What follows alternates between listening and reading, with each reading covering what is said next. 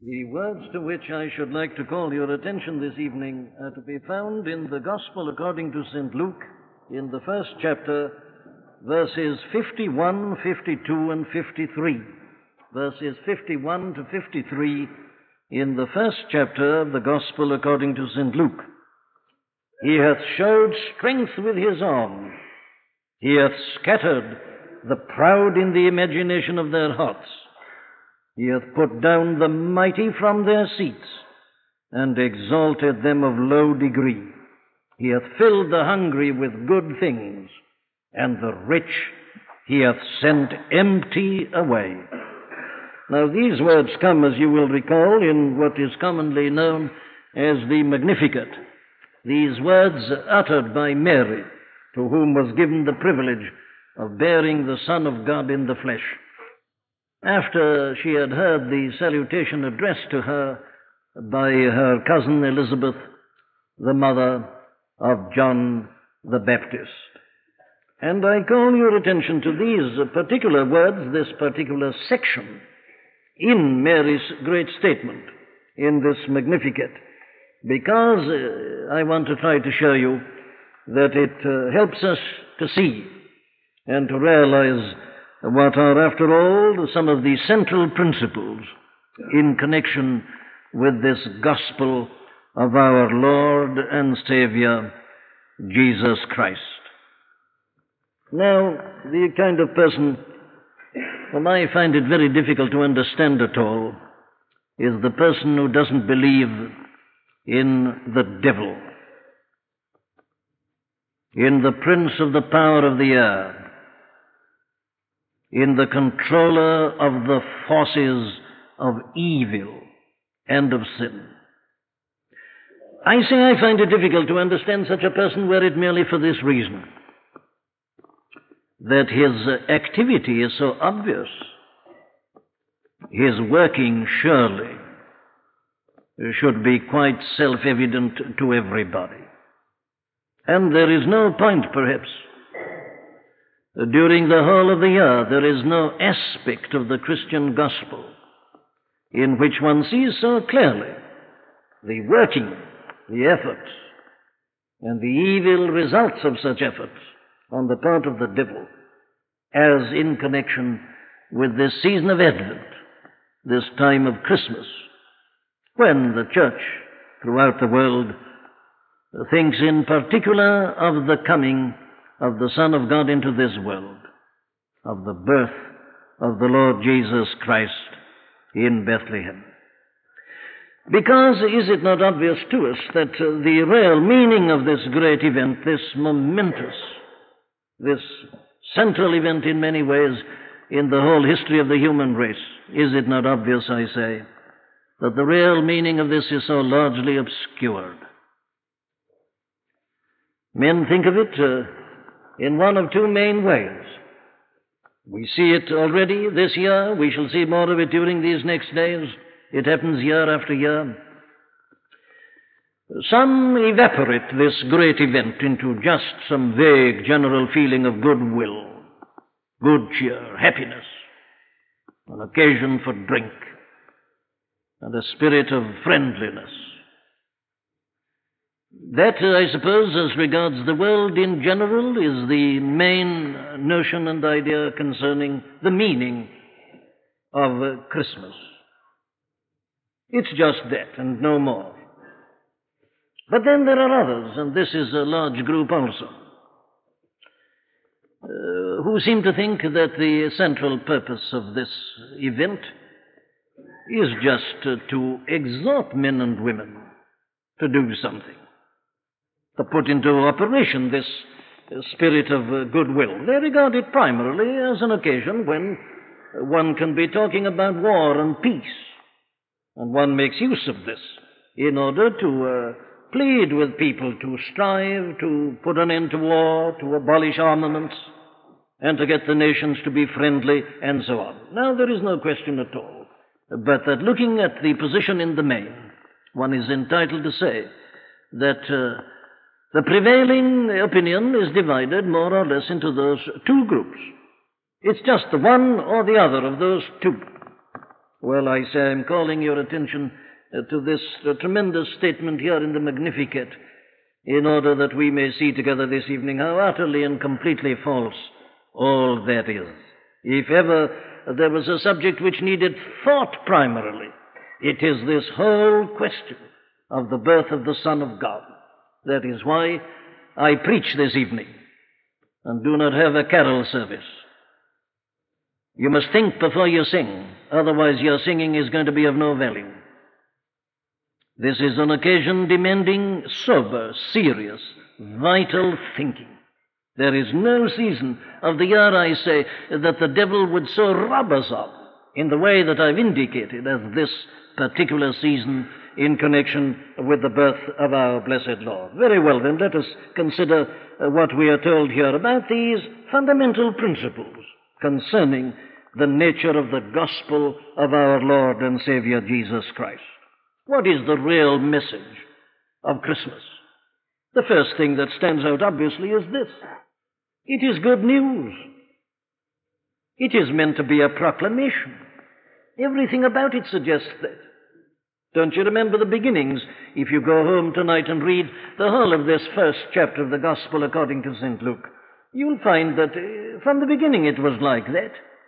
There is Zacharias, the father of John the Baptist, doing his duty, taking his turn, as it were, according to the course of the priests, doing his ordinary duty, anticipating and expecting nothing. Suddenly, an angel appears to him. And the angel doesn't ask him so much to do something as to make an announcement to him, telling him what God is going to do. Elizabeth, his wife, who had been barren, and they'd agreed that they'd never have any children, the announcement is she's going to bear a son, a child, who's going to be the forerunner of the Messiah who is about to come. That's how it begins. And then in the case of Mary, you get exactly the same thing. Here is this simple maiden, obviously anticipating nothing. Suddenly, the archangel Gabriel appears to her, begins to address her, and says, Hail, thou that art blessed. It's an announcement. And so it continues. And Mary makes it perfectly clear in her song, even as Elizabeth has already done, that she grasps this. The gospel, my dear friends, is good news. It can't be, therefore, primarily an exhortation. It isn't some vague, nebulous spirit. It's a mighty proclamation. You must think of this in terms of a town crier, in terms of an announcement made upon the wireless or anywhere else. That's the way to approach it. But the world isn't approaching it like that. It's taking it, I say, the, at the instigation of the devil and twisting it into something that belongs to its own philosophy. And it's a denial of this. You see, you can look at the Bible like this if you like. For me to put it in the modern form. You know how from time to time, when something really remarkable is going to be announced, preliminary intimations are given that at such and such an hour a great statement is going to be made, an announcement is going to be made. We had it especially during the war. It still happens in a sense. Hours before the thing happens, we are told, listen, at such and such a time, you'll hear a most marvelous thing, and we're all expectant and waiting. Then comes the announcement. Now, that's the sort of thing, you know, we've got in the New Testament. In the Old Testament, you've got the preliminary announcements. That's the prophets. They began to say a long way back, look here, something's going to happen. God's going to do something. A proclamation, an announcement's going to be made. And everybody was waiting. Oh, the years had passed, many had forgotten. But at last, it came. Good news, proclamation, announcement, something that leads to rejoicing. Now, here, I say, is the thing that stands out uh, on the very surface of these preliminary portions in these Gospels. The second thing I would make as a point, which should be surely self evident, is this that it is something entirely of God. It's an announcement of what God is doing, is going to do, an announcement of what God has done. That's the essence of it all. It stands out in this Magnificat. God has done this. God is going to manifest His power. That's what Christmas is about. Not what men are going to do, not what men should do. No, no, what God has done. We are asked to stand back and to look and listen. I say everything in these early chapters uh, should make us see that. Look at those shepherds about whom we've been singing. There they were in the field at night, watching their flocks. They'd done the same thing hundreds, thousands of times before. They were expecting nothing at all. Suddenly they hear this singing, this announcement, and they're arrested, and they look up. That's how Christmas comes. You see, God has done something. Indeed, it's all of God. The gospel is a great record, I say, of God's mighty activity. It is the showing forth of His power. As Zacharias gives it subsequently so perfectly, the essence of the message is this God hath visited and redeemed His people. Now, if we don't start with our thinking about Christmas in those terms, we are already wrong. We've gone astray. You see, this is something that comes to us and should make us stand and look and lift up our heads and say, well, now then, we're listening. What has God done? That's the thing. God has done something. God's action, a manifestation of the power, the right hand of God's power. And indeed, I want to emphasize the fact that it is entirely of God, exclusively of God. In other words, let me put it to you like this once more. The gospel is not, in the first instance, a call upon us to do anything at all. That is where this travesty of the gospel comes in.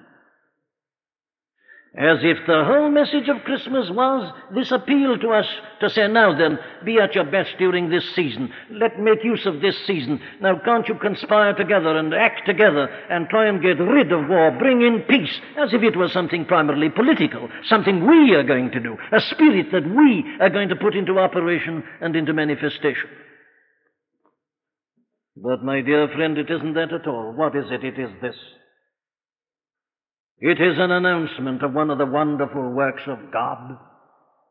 You know, the whole Bible is a record of the activity of God. God creating, God coming down to men after he'd fallen nation, God giving it kings, God sending prophets, and when the fullness of the times was come, God sending forth his own Son, made of a woman made under the law. The wonderful works of God. I protest in the name of the Bible, in the name of God, at this twisting, this perverting of the gospel into something which is an appeal to us to do something primarily. It isn't that. It is a proclamation and an announcement of what God has done in the person of His only begotten Son. Now, this becomes particularly clear and evident, I would have thought, in the words that are used here by Mary and to which I'm calling attention in this way. That this is not only God's action, but it is a complete reversal of everything that men have ever thought or still think. Not only is this not a record of what men have done or are supposed to do, it is the exact opposite of all men's thinking. It cuts right across it. It turns it upside down. And that is the thing which I want to unfold to you now. The most surprising thing that's ever happened in this world is the coming of the Son of God into it. The most revolutionary thing in the world tonight is the Christian gospel. Why? Well, because it is the exact opposite almost of anything that you and I would ever have imagined or thought of. Let me show you what I mean. Look at it like this in the first place. Look at the way in which God has done this thing. That's what we are reminded of so forcibly in this particular section we're looking at. When God comes to take the action that is to save mankind, how does He do it? Who would ever have anticipated or imagined that he would do it by the birth of a helpless babe. Yet that's exactly how he did it. Who would have thought that when this babe was to be born, if that was the way, that the woman selected would be some unknown nonentity, some ordinary handmaiden, poor. You and I wouldn't do it like that, would we? The world wouldn't do it like that. We wouldn't start by doing it through a babe. We'd have somebody suddenly coming out of heaven. Great apparition. Great display. We are fond of drama. We are fond of propaganda. We are fond of doing things in a big way, a blowing of trumpets, some great announcement. That's our way. It wasn't God's way. He did it like this. And of course, if we had decided that it should happen through a babe like this, well, at least we'd have chosen a queen. Some great person must be the mother. When the Son of God comes into the world, why, it must be from the most dignified and the most glorious person we can find anywhere in the world. But it's a lowly handmaiden that nobody'd ever heard of. Was the one chosen by God. You see, this is something that cuts across all our ideas and all our notions. And then you notice the other thing. There are dozens of these points. I'm simply briefly glancing at one or two of them in passing this evening. Look where he was born. Where do you think the Son of God is going to be born when he comes into this world? Well, I suppose it's in the most marvelous, most fabulous palace that's ever been built, ever conceived of, costing millions, billions of pounds. All of gold and all of marble, everything that's wonderful. Well, I mustn't waste your time. He was born in a stable with the cattle by his side and the straw and the manger. My dear friends, this is Christmas. Get rid of your human notions.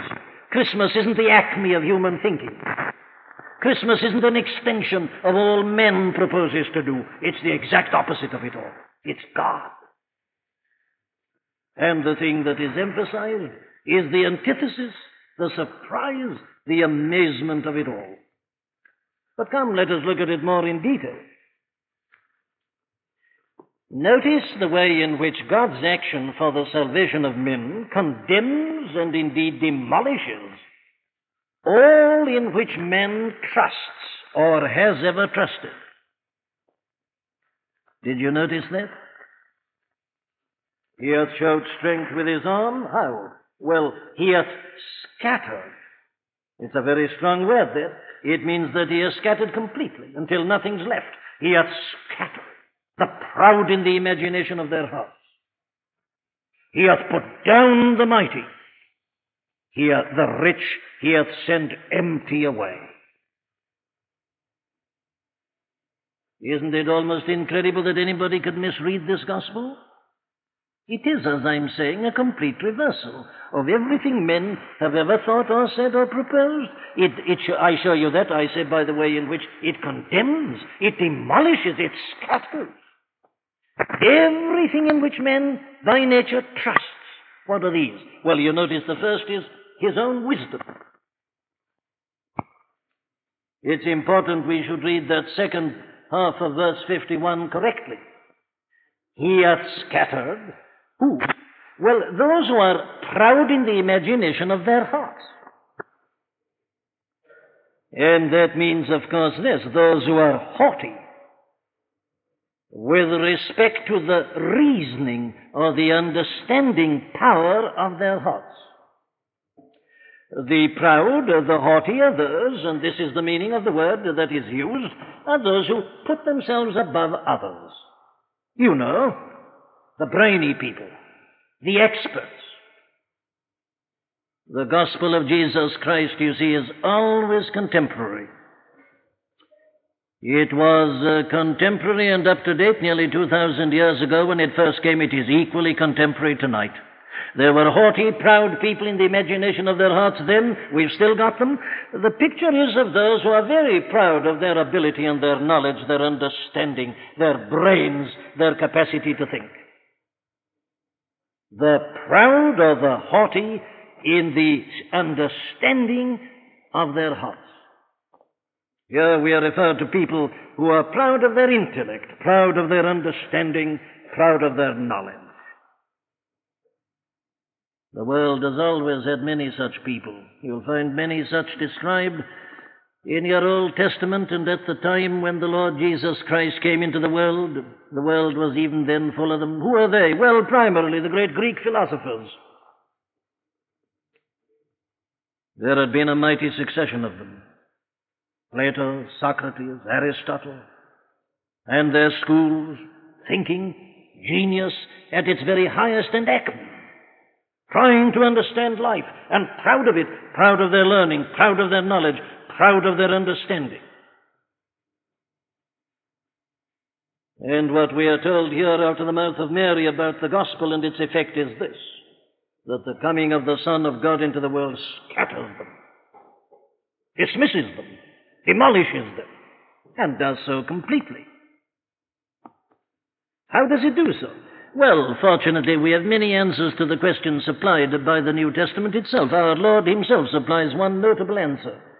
You'll find it at the end of the 11th chapter of the Gospel according to St. Matthew. Our Lord one day uttered these words to His Father. He said, I thank Thee, O Father, Lord of heaven and earth, that Thou hast hid these things from the wise and prudent and hast revealed them unto babes. Even so, Father, for so it seemed good in thy sight. What's he mean? He means this.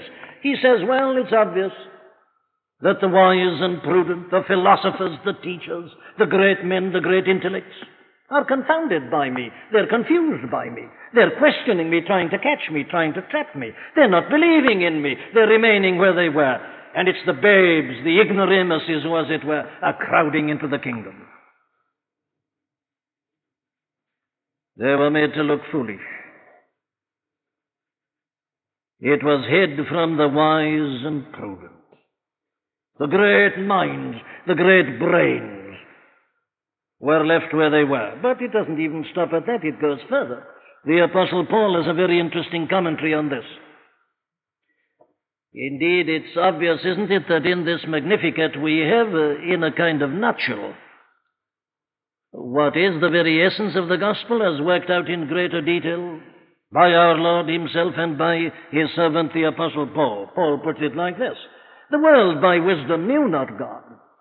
And when the world by wisdom, by philosophy, by reason and understanding failed to arrive at God, it pleased God by the foolishness of the thing preached to save such as believe. The Jews require a sign, and the Greeks seek after wisdom. Here they are. These are the men who are seeking after wisdom, the proud in the imagination of their hearts. The men who are proud of their intellect, their knowledge, their science, their understanding. These men who can give a rational explanation. They pit their minds against it all. Well, what we are told is that the effect of the coming of the Son of God into the world scatters them dismisses them, makes them look silly. And you know it does, and it's still doing so. There has never perhaps been a tongue history when the philosophers have been made to look quite so silly as they are today. What do I mean? I mean this. It is the philosophers and the scientists and others who have been teaching us for a hundred years and more that man is evolving and developing and advancing, and that by his own efforts he can make a perfect world. And they believed it, and they've been preaching it, and driving it home to us. And yet the whole world is making them look utterly ridiculous. They're being scattered in the imaginations of their hearts. Yes, you know, but there is something that scatters them much more than the contemporary history does. And that is this message concerning Christmas. And it does it like this. This is the final proof of their failure to find God. Do you listen to them sometimes on these programs? Brains Trust. Any questions? Do you hear them talking their folly about immortality and about various other things. How foolish they seem. They don't know, you see. They've no knowledge. They've no understanding. They've been trying to understand the mystery, and they can't, of course. They fail completely. And they have their ideas about God, but they're not satisfied. How can they be? How can they define God? How can a man with a finite mind encompass the eternal, the infinite, and the absolute? They're made to look silly, aren't they? Well, that's exactly what Mary says. He has scattered the proud in the imagination of their hearts. The world by wisdom knew not God. Don't misunderstand me. I'm not here to denounce intellect. I'm not here to denounce ability. I'm not here even to denounce philosophy. But what I am here to denounce is this, is pride of intellect, pride of knowledge, pride of understanding, the attitude of the modern man who says, I am sufficient and complete. God, he says, very well, put him on the table, let me examine him. I'll tell you what I think about God. That's what I'm denouncing. And that is what the coming of Christ scatters, makes it look idiotic. Why? Well, with all its wisdom and ability and learning, he hasn't arrived at God. He has failed completely. They never get further than saying, perhaps, what if, perchance. It is possible.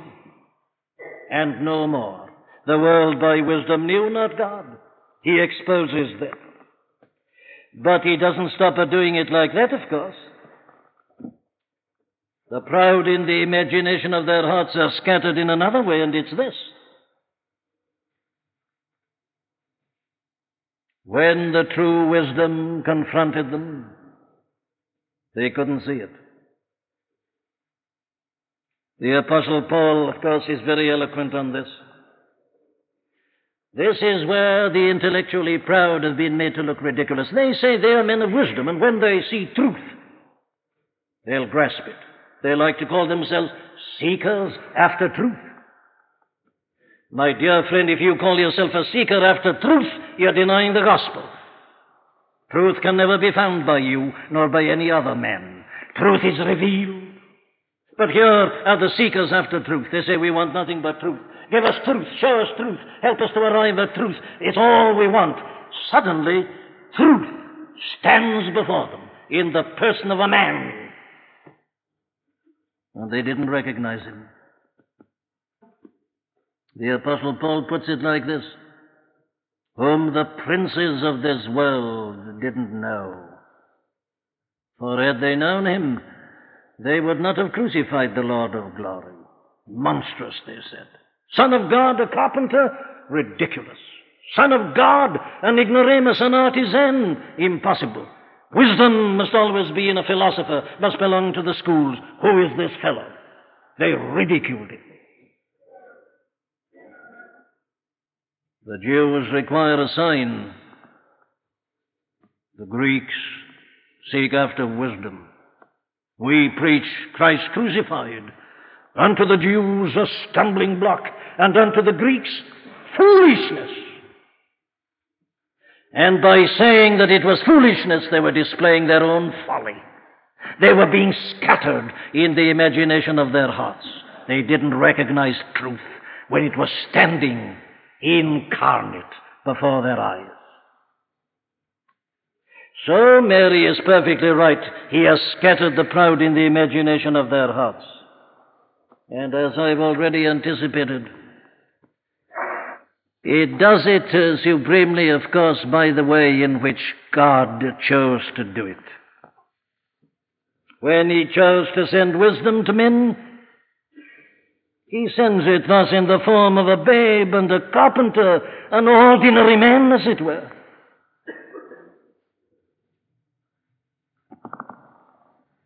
And so, what the Greeks and the wisdom and the wise and the proud of intellect have been totally and utterly incapable of doing, God does it in this extraordinary manner. And the wise and the proud are the laughing stock of the universe at this moment.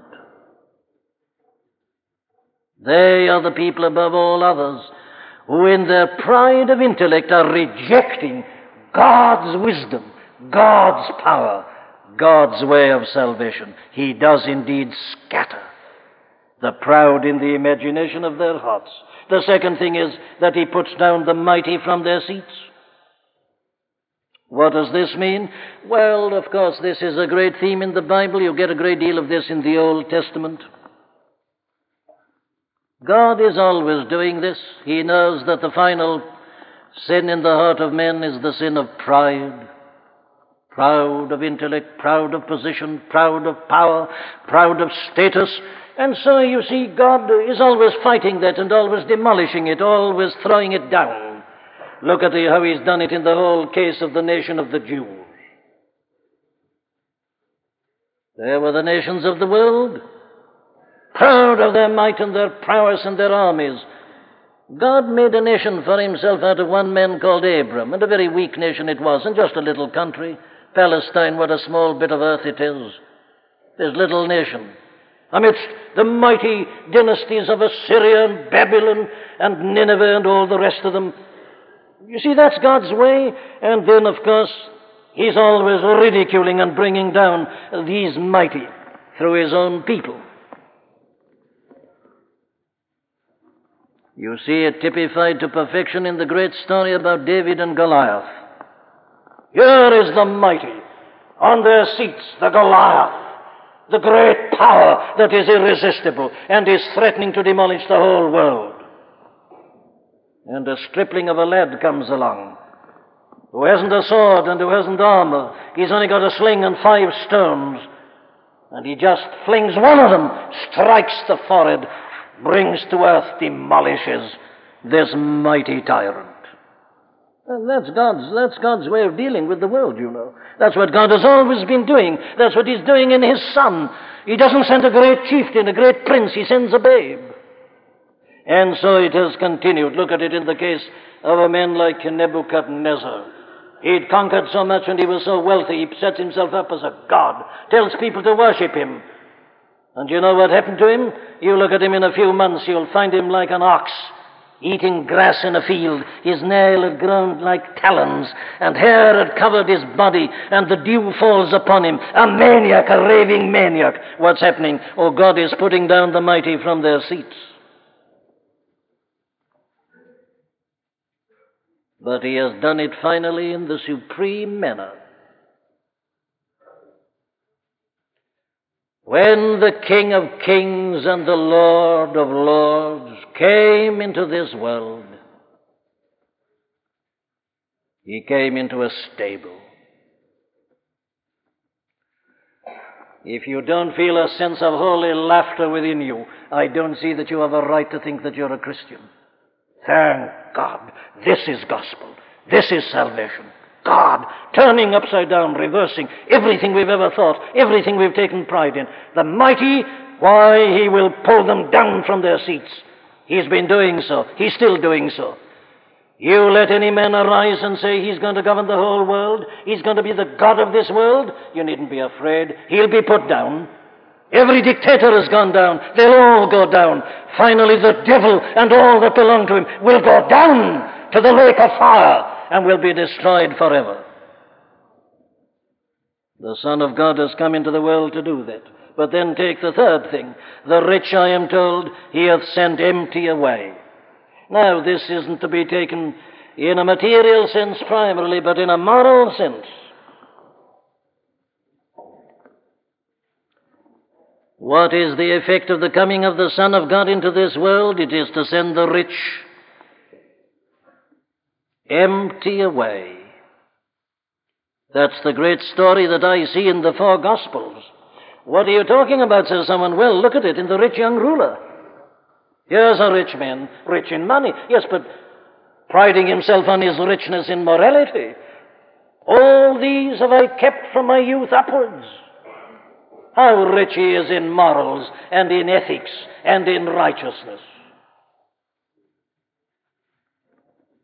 But you know, when he stands before this Son of God, this babe of Bethlehem who's now become a man and is beginning to teach at the age of 30, when the rich young ruler who's done all this and kept the commandments of God and is full and overflowing with righteousness, he looks into the face of son, the Son of God. He listens to his words. And what is the end of the story? He went away sorrowful.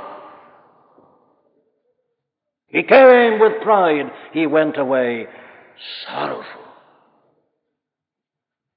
His riches were made to look very tawdry. Oh, but he's only one of many instances. You know, this was the whole trouble with the Pharisees, and that is why they hated our Lord. That's why they finally conspired to crucify him and to kill him. You know, the effect of the coming of the Son of God upon the Pharisees was to send them empty away, and they were so rich. What do you mean, says someone? I mean this. That when they listened to the preaching of the Son of God, they could see their righteousness disappearing all they'd boasted of, all they'd gloated in, all they'd prided themselves on, their exceptional righteousness, they who'd never committed adultery. Wait a minute, says the Son of God. Have you ever looked on a woman to lust? If you have, you've committed adultery with her in your heart. That's the thing that matters. And their righteousness is gone. They're all guilty. They thought they were innocent. They're not. He takes them through point by point in the Sermon on the Mount. He shows to them the spiritual character of God's law. And these men who thought they'd kept the law of God to perfection find they're guilty at every point. And they hated him. Why? He sent them away empty. They thought they were rich. Oh, that is what he's always done. Men are very satisfied with themselves and their own lives until they look into the face of Jesus Christ. But the moment they look at him and listen to his interpretation of God's law, they begin to say this that there is none righteous, no, not one. A man says, I'm a good fellow, I've got my code, I'm better than this man, I'm much better than that man, I do a lot of good, I'm wonderful, as the Pharisee said it in the temple. And then he finds that God's law is that thou shalt love the Lord thy God with all thy heart, and all thy soul, and all thy mind, and all thy strength, and thy neighbor as thyself. And he hasn't started. He's nowhere. He listens to Christ saying, Blessed are the poor in spirit. And he's full of pride. He's damned already. He goes away empty. Blessed are the meek. And he's the opposite of meekness. Blessed are they that hunger and thirst after righteousness. He's boasting of his righteousness. He's sent away empty. Oh, this Son of God always sends the rich empty away.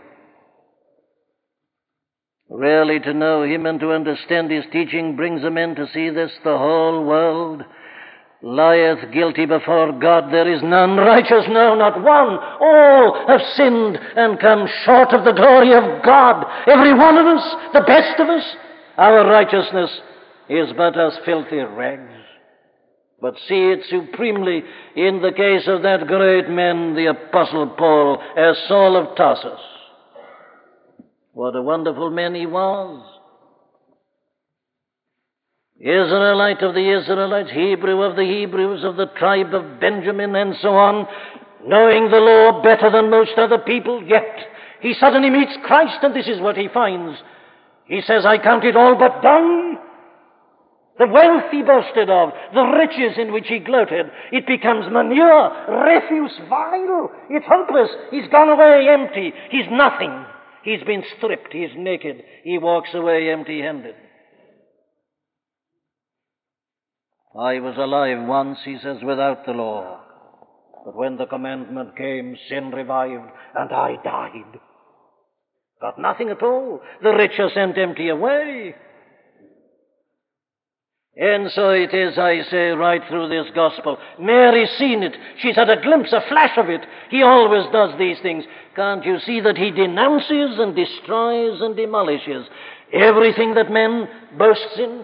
Man boasts of his intellect, his understanding. He boasts of his power, his social status, his influence.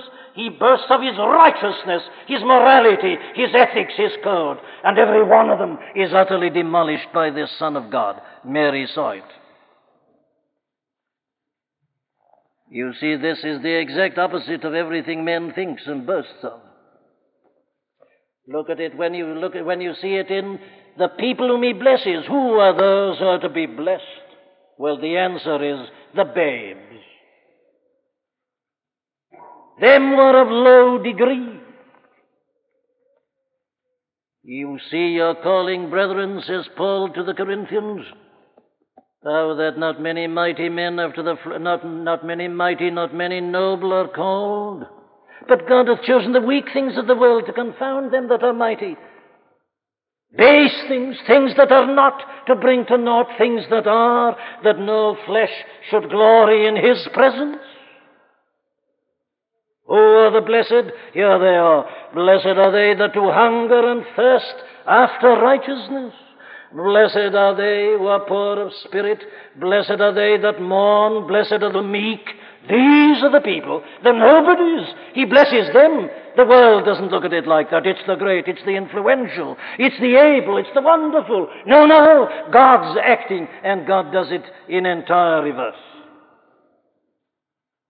But notice finally the way in which He gives the blessing. And this is the special glory of this Christmas message. The world by wisdom knew not God. But suddenly God sends His wisdom and His revelation. These things a man can't arrive at by searching. But God hath revealed them unto us by His Spirit. For the Spirit searcheth all things, yea, the deep things of God. We have the mind of Christ. We are made wise. Here is a way whereby a man can know God. What Plato, Socrates, Aristotle, and all the succession of mighty secular philosophers have failed to find is given as a free gift to the babes, those who admit that they cannot. A man who believes on the Lord Jesus Christ has a knowledge of God. He has an understanding of life, an understanding of himself, which the ablest, wisest men in the world, in a natural sense, is entirely lacking in. I invite you almost to listen to them.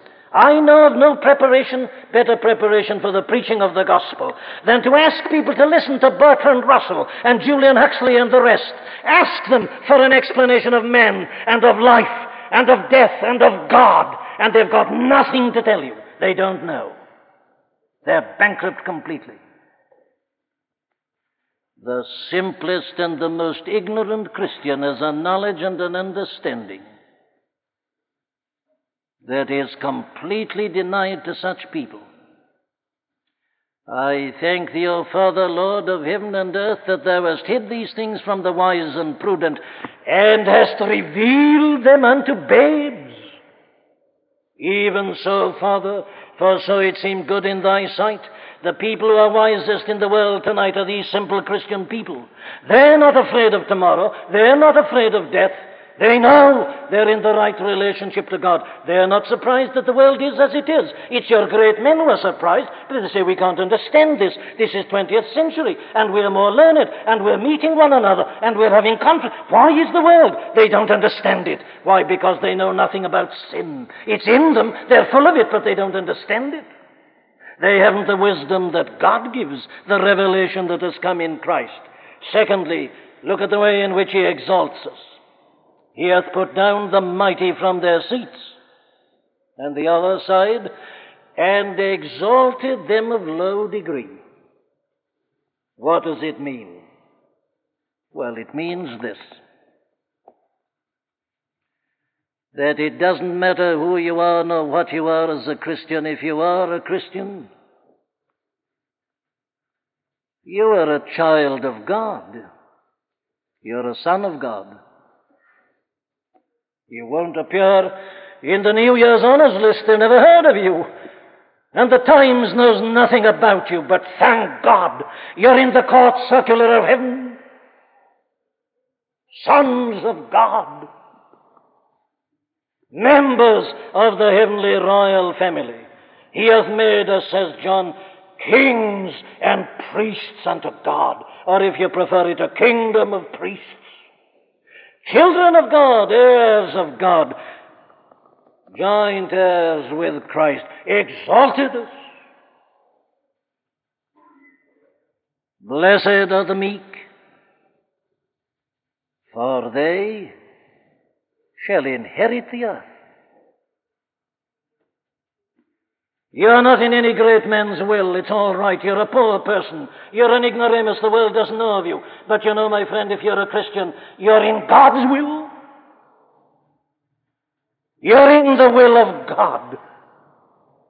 And you are a joint heir with Christ, and you're going to enter into that inheritance with Him. You're going to reign with Him. You're going to judge the world. You're going to judge angels with the Son of God. Here's the exaltation. He hath put down the mighty from their seats and exalted them of low degree.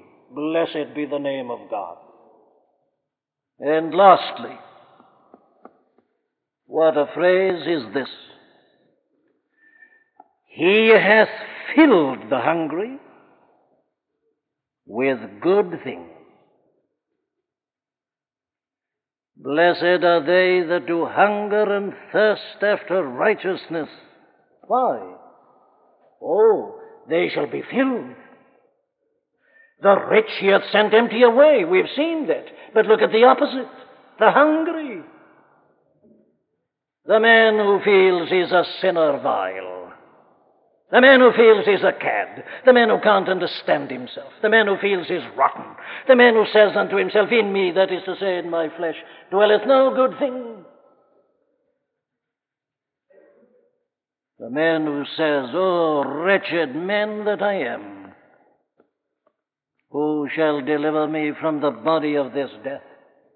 The man who says everything I do is wrong, it's tarnished, it's sinful, my best actions are ignoble, there's nothing right about me at all, I hate myself, I cannot deliver myself, what can be done with such a wretch as I am? What about him? He shall be filled with good things. What are they? Well, righteousness. He's hungering and thirsting after righteousness. He's poor of spirit. He's mourning because of his sinfulness and the sins he has committed. He doesn't know what to do. Blessed is such a man, says Christ. He shall be filled with what? With righteousness. What's it mean? It means this. God sent his Son into this world in order that we might be made righteous. We can't make ourselves righteous. The whole world had failed. Man, as it were, in his blind manner, tries to seek it in a sense, but he cannot. He is, he's wrong in his very notions. But suddenly he's awakened and convicted. He wants it. Suddenly he is given it. It's all in Christ. Christ is the end of the law for righteousness to everyone that believeth. Now, I say this sounds incredible, that's why people don't believe it, but this is the gospel. Do you know it means this? Here am I, born in sin, shapen in iniquity. I've sinned myself. My nature's vile and rotten. I am a hopeless mass of perdition. What does the gospel tell me? That if I believe in the Lord Jesus Christ truly and trust myself to Him, do you know what it tells me? It tells me this. His righteousness is put upon me. My sins are all blotted out, as if I'd never committed a single sin in my life. God pronounces me to be righteous. He has put to my account the righteousness of Christ. I'm a pauper. My books are empty. I've got a, not, a, not a farthing to pay, nothing to offer. My creditors are pressing. I'm damned. I'm doomed.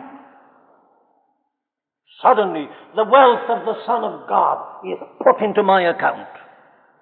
He hath filled filled the hungry with good things.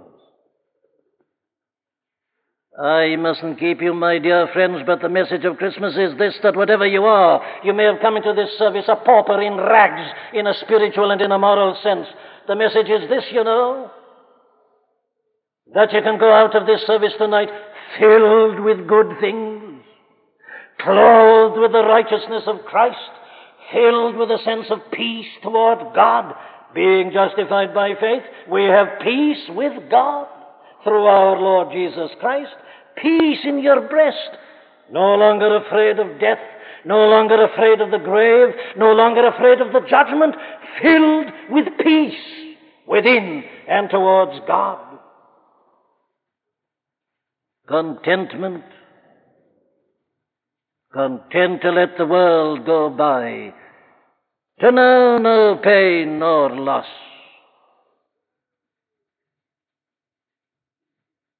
My sinful self, my only shame, my glory, all the cross. Isn't contentment a wonderful thing? Not forever striving at what you can't get, seeking what will never come to you, but a satisfaction. Being justified by faith, we have peace with God through our Lord Jesus Christ, by whom also we have access into this grace wherein we stand. God as Father, the eternal giver, no end to his largesse and his capacity to bless, and more. We rejoice in hope of the glory of God. The hungry he hath filled with good things. Fruit of the Spirit is love, joy, peace, long suffering, goodness, meekness, temperance, faith, filled with them. Oh, says Paul to the Ephesians, I'm praying for you that you may be filled with all the fullness of God, that the love of Christ may come into your hearts, that you may know its breadth and length and depth and height, and to know the love of Christ which passeth knowledge, that he may be filled with all the fullness of God. What a Christmas gift! That's what's offered. This gospel is not just an exhortation to you to join a peace society or to start uh, organizing for peace in industry or here or there. You may do that later, but I say, have you started here? Are you filled? Are you filled with the knowledge of God? Are you filled with the righteousness of Christ? Have you got peace in your heart? Have you lost the fear of life and death and the grave and judgment and hell? Have you the joy of the Lord? Are you able to rejoice even in tribulations and in spite of circumstance and accident and chance? He hath filled the hungry with good things. Related to the Father eternal, the giver of every good and every perfect gift, his children, his heirs. That, my dear friend, is the message of salvation. That's the good news of the gospel. Mary saw it in a flash. She spoke it, she uttered it. This is the gospel. What God has done, what God's going to offer. This one that's going to be born out of me, I don't understand it, but he's going to be the benefactor of mankind. That's what he's going to give.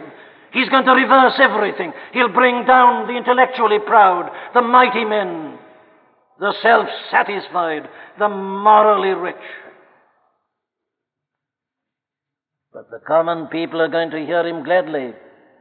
He'll give us a wisdom, a knowledge, and an understanding that'll baffle us to all eternity. He will make us children of God and joint heirs with Himself. He will fill us, even with Himself, and finally, with glory. Beloved friends, beloved people, have you heard this message? Are you surprised now that the angels sang, that everybody sings? When they really know who He is and why He came into this world. Are you too wise for these things? If you are, you have nothing to look forward to except to be scattered. Are you too big, too great to humble yourself? You'll be brought down. You'll lie on your deathbed in helplessness and hopelessness, in despair, realizing that you have nothing. Are you rich? The day will come when you'll realize that you're empty handed and have nothing at all. Humble yourself. See your need. Believe on the Lord Jesus Christ, the babe of Bethlehem, the Christ of Calvary, the glorious one that rose in the resurrection, the King of kings the Lord of Lords, seated at the right hand of God at this minute, the King who's coming back to reign. Fall at his feet. Believe in him. Give yourself to him, and he will fill you till you're overflowing with his own glorious riches. Amen.